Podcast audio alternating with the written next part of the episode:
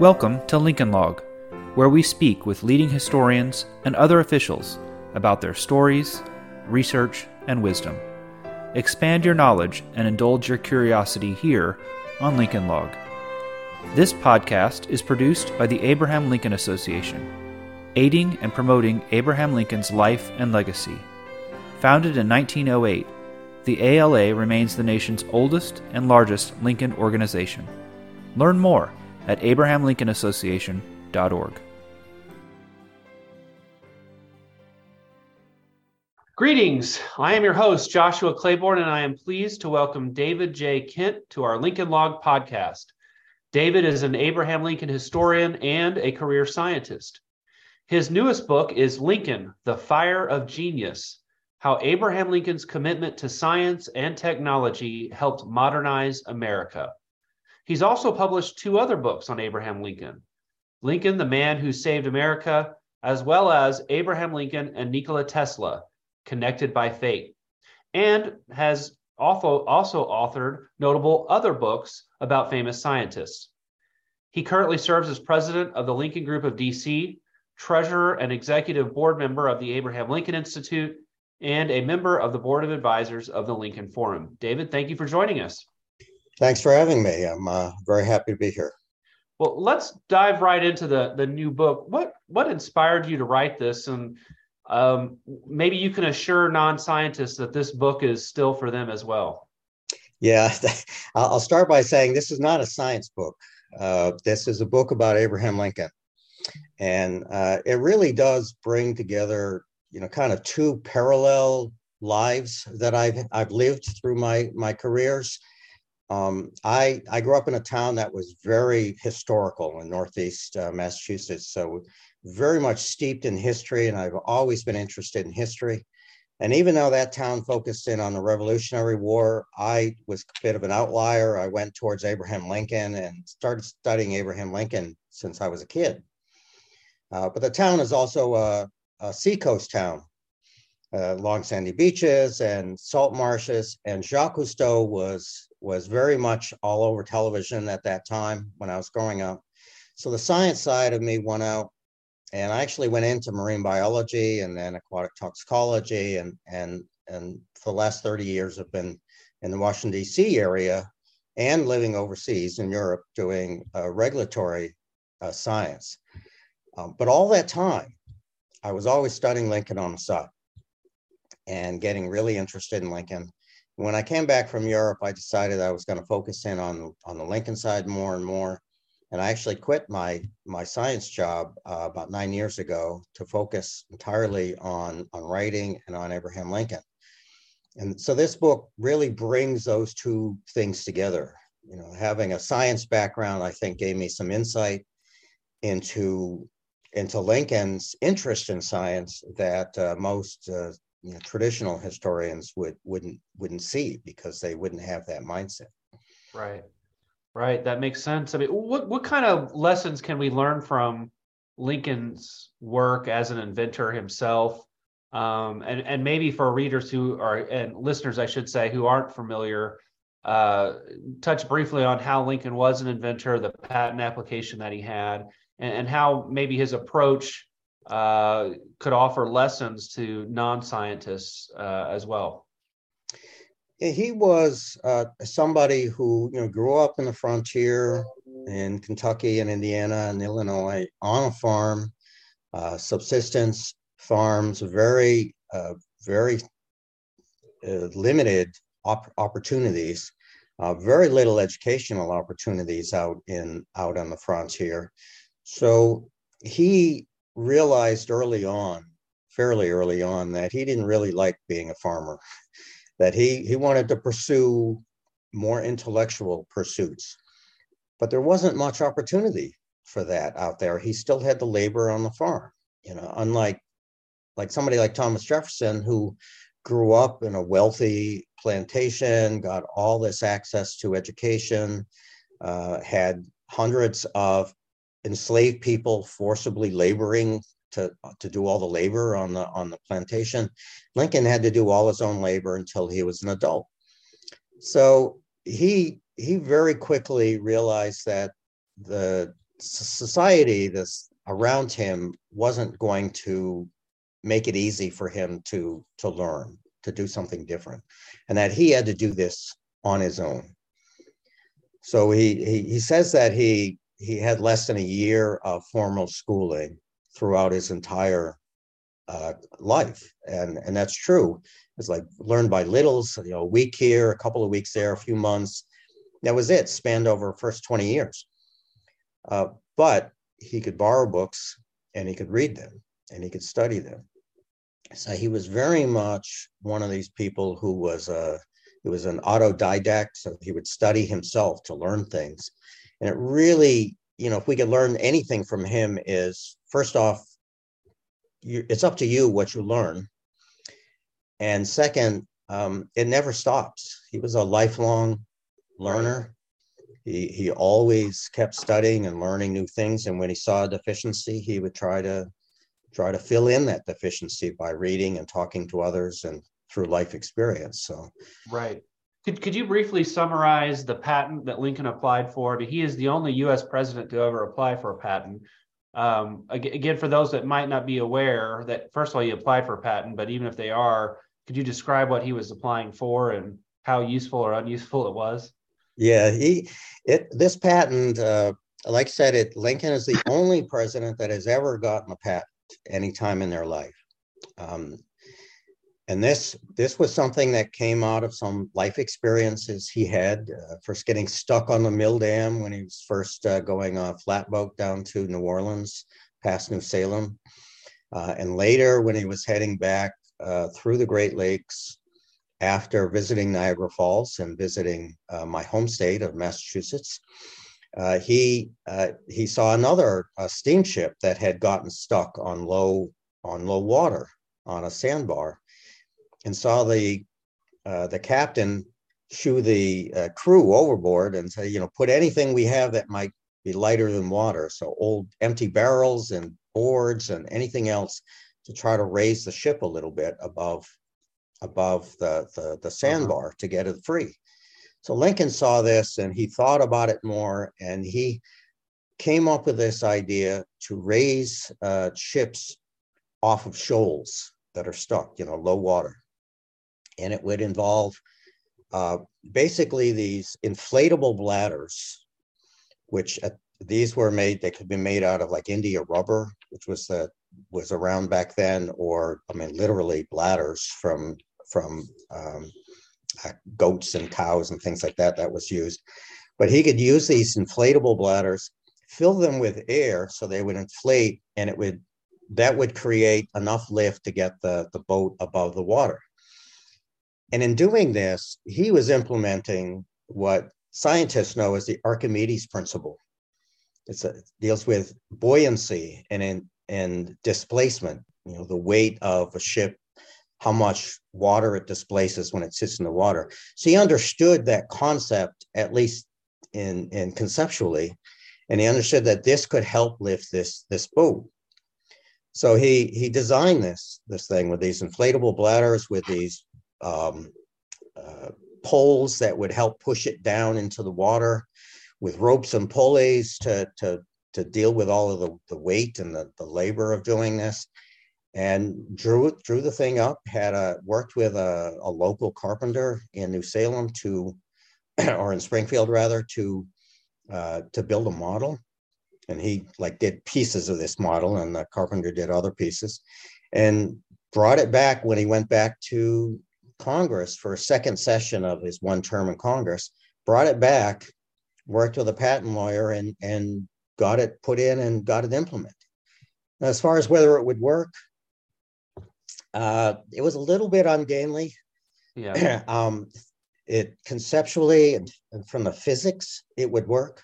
And the physics is actually used today by the Navy to raise uh, like sunken ships and things like that. Uh-huh.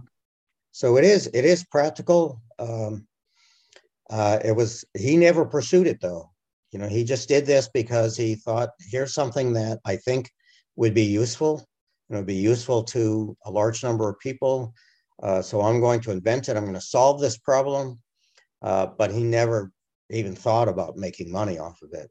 And and he just so he, he you know he obtained the patent, but then just never really pursued it. Nobody else ever, uh, it, to to your knowledge, really infringed on that patent and and later tried to do something. No, and one of the things about the patent system, um, you know, the title of the book, the the Fire of Genius, uh-huh. comes from uh, a statement that he makes in a the very end of a lecture he gives called on discoveries and inventions. And at the very end of that lecture, he talks about how, you know, if you invented something prior to the patent system, everybody could just steal it and right. copy it. But the patent system changed that, and that now for a limited time, you had exclusive use of this idea. And that allowed you time to commercialize it and do things with it. So since Lincoln didn't choose to commercialize it or do anything with it, nobody else could either legally. Right. For right. and I forget the time period of that. It's like maybe 15 years now. Um, so nobody else could do anything with it either. So it just sort of sat around um, until the patent ran out, until the patent protection right. ran out. And by that time he was president, nobody was thinking about that anymore. Yeah Of course, just because you have a patent doesn't mean people can't infringe on it. That happens all the time, right? But uh, but yeah, yeah, I think the majority of patents sit in the patent office, and and yeah, nobody ever does anything with them. Right. I mean, but it does seem like, to your point, I mean, the the the the, the physics are there. I mean, it, it, it works, but I guess the way we use that, I mean, we don't use you know skin bladders and poles and all that i mean it's it, it the, the principle may be the same but the the the way we go about using those physics is a little more modern and, and easier to use. Right, and he was he was smart enough and understood technology and the patent system enough that he uh, the patent is written in in a way that there were variations that could be made on what he did without uh, you know by and still be protected by the patent uh-huh. It wasn't you specifically have to use this particular thing at a certain sure. size and everything. He said this is it was generic enough that you could find a replacement material without sure. you know and still have the patent protection. He he actually he understood a lot about the patent system because he um, in his and I talk about this in the book. He's his uh, law career really evolved from right. very early on. He was doing mostly uh, debt cases and divorces and and land title uh, uh-huh. disagreements, things like that. And even at the end, the the majority of his of his uh, patent, I mean, a majority of his legal cases were very simple types of cases. But later on, in the 1850s, he was doing more and more cases that were related to patent law or related uh-huh. to technology. Uh, there were some medical malpractice type cases.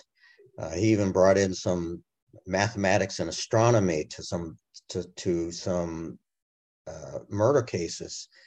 So he was doing much more in the way of promoting technology by setting precedent through his legal career uh, and also promoting it through his time in the Illinois state legislature and Congress as a as a politician. Uh-huh. I'll tell you, you know, the patent cases interesting to me for a lot of reasons. One of which I'm, I'm I myself and uh, do a lot of intellectual property law, but in our living room at home, we have on three separate frames the uh, a copy of the patent that uh, Lincoln applied for. So I, I see it every day. I sit down. Um, yeah. Tell me this: when, when when you were researching um, your book, what what was your process and your your research process and your writing process? Because this is certainly, I think, a fascinating area and, and, one that doesn't get a lot of attention about Lincoln. How, how did you go about uh, preparing the book? Well, over the years, you know, I had I've been seeing a lot of things that were sciency about Lincoln, and and like you said, most people know that he has a patent. Uh, they knew he was kind of the techie guy in the Civil War, that he liked to mod- modernize weapons. Um, but uh, I kept seeing more and more. So mm-hmm. I uh, there was one uh, one document that he wrote there are a couple, several documents, but there was one document he wrote really got me thinking about this is something we need, I need to write about. Um, and that's this fragment he wrote on Niagara Falls. Uh-huh. Because he, on his way back from doing a, you know, stumping for uh, Zachary Taylor in 1848 election, he was in Massachusetts giving speeches and he comes back through upstate New York, through the Erie Canal, and up to Buffalo and goes out to see Niagara Falls with his family, and then takes that steamship trip back through the Great Lakes, um, where he sees that uh, that steamship that's stuck. Uh, that leads to the patent. But during in that during that trip, he writes this fragment that is uh, several paragraphs long and never quite finished, uh, and never did anything else with. But in it, he shows that he understands uh, a lot of the science behind the behind Niagara. Uh-huh. um, you know, he he says that in that that the you know there's no there's no real wonder about the physics of this. You know, the water is flowing along in a river and it hits what he calls a perpendicular jog, so it hits a cliff, falls over, and crashes into the bottom, into the water in the bottom, and puts up a lot of mist. And if it's sunny, you'll get perpetual rainbows.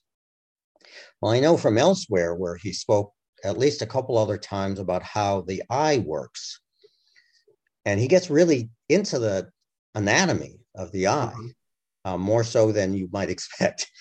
And so I, I, I, he doesn't actually connect the two, but I think he understands how rainbows are created because the light comes in, hits the water droplets in the mist, which separates out the light into its component wavelengths, which all have colors, which create the rainbow. So he understood that, but he also understood the idea of watersheds and how uh-huh. uh, evaporation and transpiration that brings water up into the atmosphere and eventually it falls down. He calculates the area of the watershed for Niagara. He says it's well, it's probably between 200 and 300,000 square miles. Well, it's about 250,000 square miles. So right in the middle. So he's he's pretty right. He's pretty close. He also he understands some geology that some rocks uh, are harder than others, and, and so they erode. And when you get all this water going over, it erodes both at the bottom where the water crashes, but also at the lip where it runs over. And he knows that the, the river has moved its way back, the cliff side has moved its way back up the river as it's eroded. And he calculates the age of what he calls the age of the world based on the time it's taken for the, the, the river to erode back uh-huh. and the uh-huh. rate of that. And he says, well, the world is about 14,000 years old. Well, we know the world is more than 14,000 years old, but it's about 15,000 years going back to the last ice age, which was when Niagara Falls started to form. Uh-huh. So he's actually quite good on that. And then in this this fragment, he also talks about paleontology. And he talks about the mammoth and the mastodon, which are like old ancient uh, elephant-like right. animals that we only know about from fossils. So he understands something about fossils. And I'm like, where did he get this information?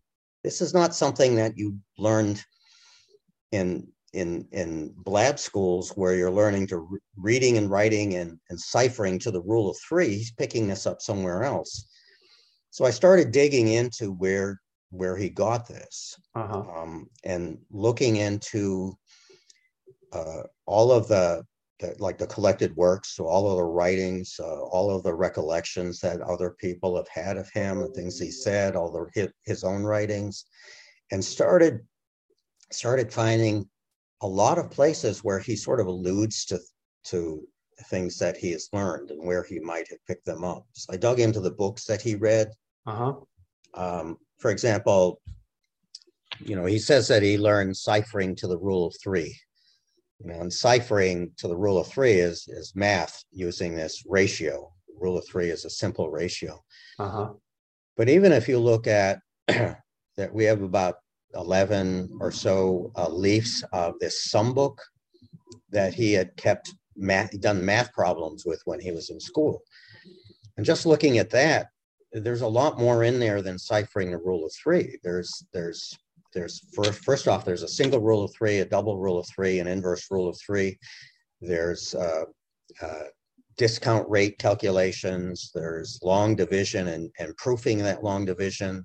There's interest rate calculations, conversions between British currency and American currency. So there's a lot of math that he did there. Um, so I started looking at that, and then I, I I saw that well he one of the things he did as a trade early on was he became a surveyor. Mm-hmm. And we think of surveying as you go out there and you there's the statues where you look through the little viewfinder and said, okay, you know, that's that's 50 feet, then mark it all off. But surveying requires math. He says that he read Flint and a little bit of Gibson, which are surveying books. So I dug into Flint and Gibson and all the other books that Lincoln dug it read. And you could see that he actually learned uh, uh, basic geometry, so this the science of shapes, and he learned trigonometry, and it's the science of angles. You know, people took trigonometry in high school or college, but it's sine and cosine and tangent and mm-hmm. secants and inverses and all. So he was learning a lot more math than than people think, uh, and I was able to dig out from the books um, and from his experiences what he was able to do. So I guess in a big, in a larger sense, what I did was somebody would mention the sum book, like in a in a biography, they would mention a sum book and how he he he had like calculations on there. Well, I looked at those pages very closely, and I looked at the books that he studied very closely, and I was able to pull out a lot more of the science and the math and uh-huh. um, and the grammar that he actually did. And it's much more complicated than even he admits to. Uh-huh. Um, and I think on, some of that you know, he, is probably due to the political advantages to portraying yourself as a overcoming such a simple, you know, and we're and, and you know Lincoln's political career is still in the shadow of a- Andrew Jackson, a man of the people. And I think, and certainly there was truth to that, right? Of wielding the axe and living in the frontier poor and um, all of that is true but i think to your point um, lincoln himself and those around him saw the political advantages of of highlighting that maybe even to some degree exaggerating it to some degree because of the political advantages there absolutely um, that whole rail splitter persona yes was you know pretty much staged I mean, he did split rails and he did work on a farm and he did all this manual labor and he did have very little formal education. So all of that's true, but they use that for right. political advantage, uh, sort of a populist uh, exactly. way of going things. But that, to, in his in his defense, that actually plays very well into his thinking. He was very much, you know, because he grew up um, on the frontier doing manual labor on the farm, and then he worked these trades uh, before becoming really settling into being a lawyer and a politician. You know, he grew up a blue collar guy, you know, right. blue collar mentality, and he never lost that. Right. And when he looked at science and technology, he saw it as something that had really benefited the wealthy in the past, but he saw it as a way especially now, because in the early 18, mid 1800s, there was a huge increase in technological advance going on.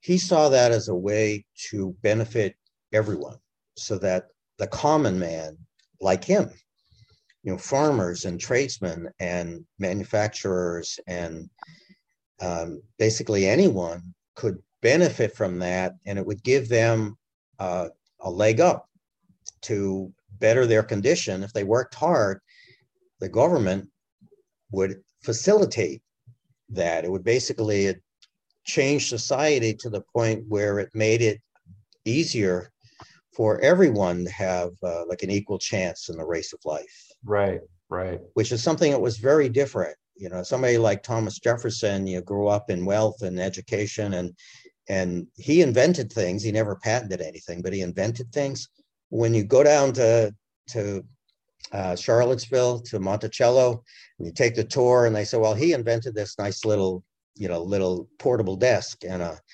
uh, this little rotating device where you could put open books on it and Right. a way to copy your letters. All of those things they helped make Thomas Jefferson's life easier. Right. didn't really help society or the common people. Lincoln was focused very much on the, hey, this science and technology stuff and this education that goes hand in hand. This will help everyone Right. and it'll help the country. It was very much a populist uh, view in the in the positive sense, Uh-huh. where everyone is important, not just the wealthy people. Right. And and I, my next question, and maybe maybe you've already answered this to some degree, but I'm curious what you think in your book might uh, surprise the a reader the most, or perhaps even surprised you the most during your research. That you know, not just something they learn, but that they may actually find surprising. Yeah, I think uh, you know most people that that look closer at Lincoln um, know that in the Civil War he he liked to promote uh, new weaponry. Uh huh. Um, people would come in there and said, "I have this new rifle," and you know this guy named Spencer came in and the Spencer repeating rifle with with a nice little cartridge with seven shells that could be you know pushed into the butt of the, the rifle Uh-huh. and a lever to to force it then each one new shell into the chamber to fire very quickly as opposed to what most people have been using which was a musket Right. where it was very hard so he was very people like people know i think to some extent to varying degrees that he encouraged that during Uh-huh. the war what people don't know is how much he institutionalized science and technology at the federal government level during the war. hmm So when he was when he was going all the way back to when he was a the Whig leader in the Illinois state legislature during his four terms, he became the Whig leader. And the Whig philosophy was this idea of government supported internal improvements, the infrastructure projects, building Yeah. roads and railroads and things like that. He took that uh, to the White House and that idea to the White House. And he said, you know what? There's hardly any science and technology at the federal level in this country. We didn't have a Royal Academy like the like they do in France and, and Great Britain that had for hundreds of years. All we had really was the uh, the Smithsonian, which had only been in in service, had only been built for maybe 10 years max, and was mostly a research organization. You know, Joseph Henry, the first secretary of the Smithsonian, was focused on doing research and funding scientific research and then promoting or putting out scientific reports. So it was very Uh-huh. much ivory tower level of promotion of science. But during the war, you know, Lincoln used Joseph Henry and the Smithsonian as science science advising. You know, Joseph Henry became an informal science advisor to Abraham Lincoln, even though Joseph Henry was trying to keep neutral. Um, he, be, he Lincoln pulled him into everything. Right. So he started with the Smithsonian and what that was what was happening in the Smithsonian, but then he realized, you know, I've been listening to all these people come to my door pitching their idea for new technology, te- new weapons, new technology. I can't handle all of that and everything else. So he set up the uh, Permanent Commission of the Navy, which was a three-person commission um, led by Joseph Henry, who would f- formally evaluate these new ideas for weaponry and Mhm. and designs. So that got things started. So there was a formal process. And this permanent commission, even though it actually ended right after the war, there were other versions of this permanent commission that have been uh, reinstituted and still exists as the uh, Defense Office of Technology Policy or whatever it's called today. Uh-huh. So that still exists. But he also said, well, um, at this time, there was promotion from scientists, uh, Joseph Henry and Louis Agassiz, who was a very famous and very influential scientist, to start something um, that got um, that got created called the National Academy of Sciences, which still exists today. And this would be scientists that would volunteer their time to address issues that were relevant, scientific issues that were relevant to the federal government. So I, in the in the book, I talk about what what Lincoln's relationship was to creation of this, which was he he was involved, but not quite as much as some other things. Um, but he certainly used them to do things like looking at how to deal with compasses during the Civil War, which work really really nice in a big wooden ship with sails. Not so well when you have a smaller ship surrounded by iron. Yeah. These ironclads. So i had to figure out well what do we do with this compass so we know where we are and where we're going? Yeah. Um, he had a much bigger hand in creating the department of agriculture. He went to congress the very first uh, message annual message to congress in december of 1861 and he said you know what all we have for agriculture in the federal government is this dusty desk in the back of some other department it says we need our own we need our own department for agriculture and they congress a couple of months later passed a bill and signed and created department of agriculture uh-huh. because lincoln wanted it and lincoln put a guy by the name of isaac newton in huh. charge of the department of agriculture who was obviously not quite the same as the original isaac newton yeah um, the Department of Agriculture, even though Lincoln, grown up on the farm, he couldn't wait to get away from the farm. He had already given a lecture before he was elected to in Wisconsin, telling farmers, you know, you need to get sciency. You need to be more scientific about what you do. So the Department of Agriculture w- would use science. It would develop new seeds. It would do scientific research. It would do soil nutrition studies uh, and then it would it would collect information from farmers and then it would disseminate this information back to the farmers so that farmers could be much more scientific about farming improve right. yields deal with soil nutrition crop rotation issues so he did that so that was institutionalizing science and of course the department of agriculture still exists and the uh, agricultural extension service that gets information back to farmers. That still exists. I worked with them in my in my science job. Yeah. So we did that, and then there were a few other things he did, but one other that I'll mention is he, during the middle of the Civil War, decided that you know what, uh, California, which had become a state ten years before, twelve years before, he said that's a very important area, and we have some federal land there that's this beautiful natural area in this Yosemite Valley, and they have all this Mariposa Grove of big trees of sequoias and redwood trees. We're going to take that federal land, we're going to give it to California on a stipulation that they maintain it forever as a nation as a natural system for the use and recreation of all people. Uh, eventually, it would get turned back to the federal government, become the third national park after the national park system was created.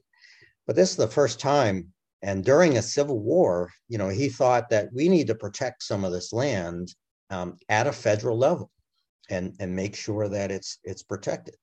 So he started all of that. Um, and then, so that all institutionalized science technology at the federal level.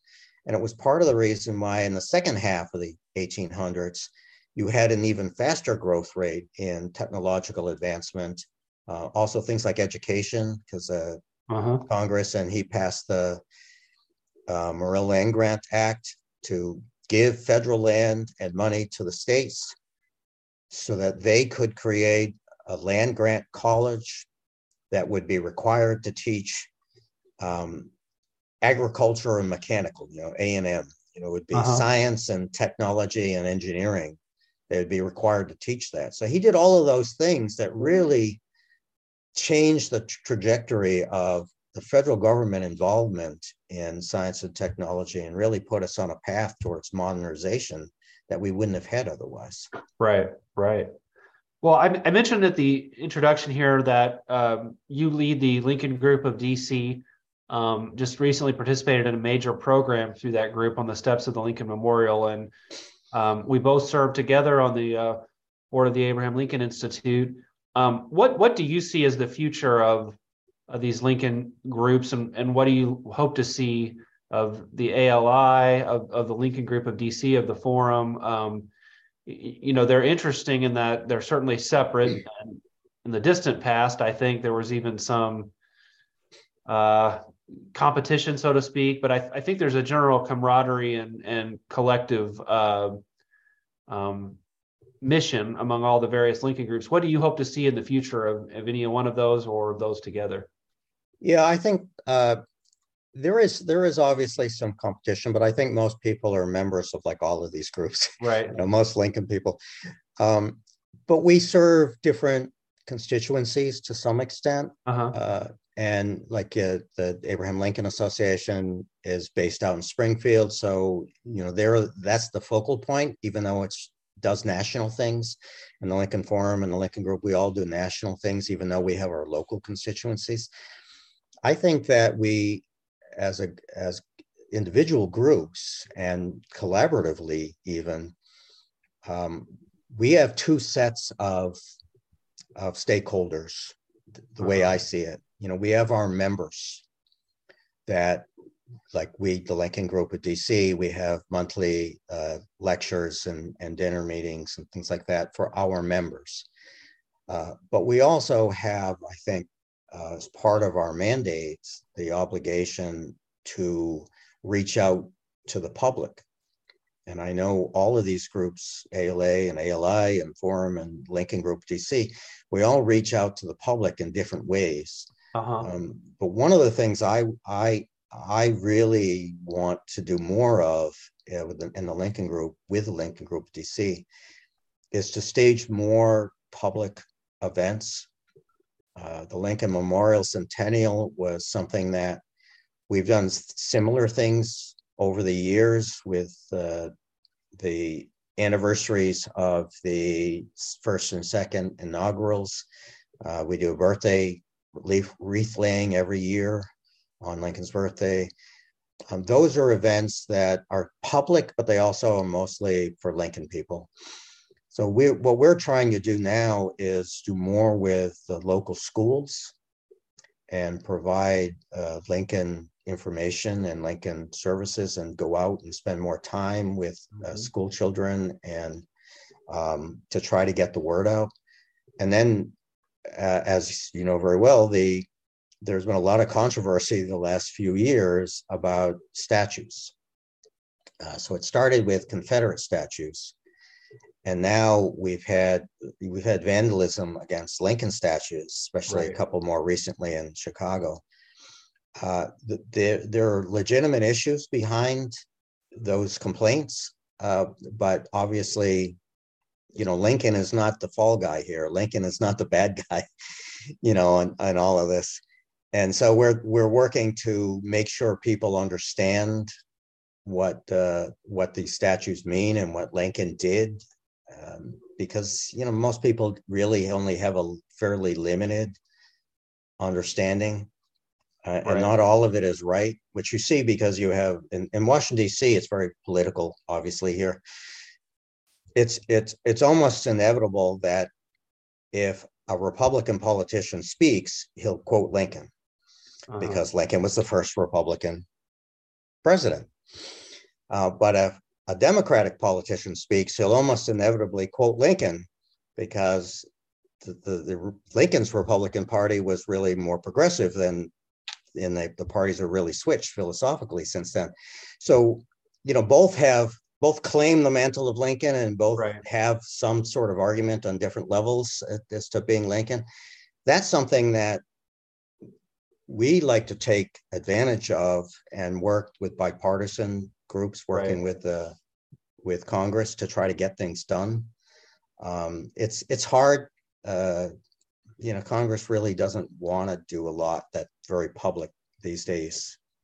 Right. Um, they don't really like to commit themselves towards bipartisanship because it kind of works against them in a lot of ways.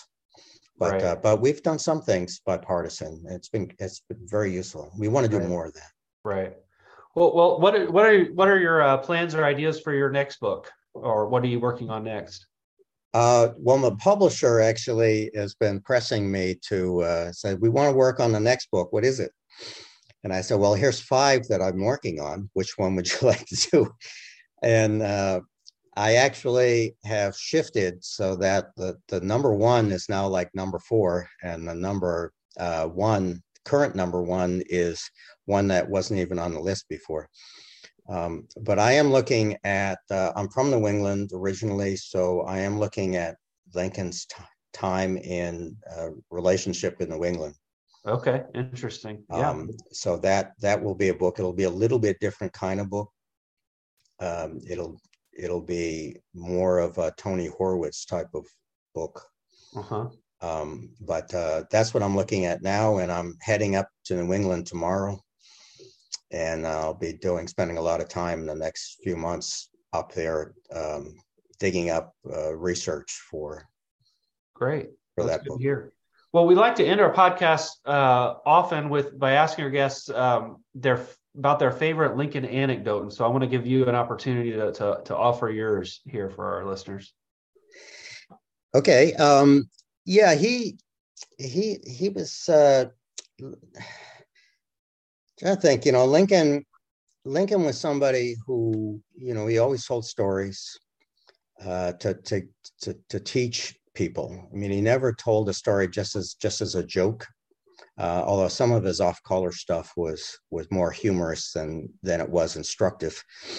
Um, but I really liked that when people would come to him in the White House and they would be asking for something, they would uh, they would come in, they would be asking for a job, or they would be asking for Lincoln to support something that they wanted or whatever.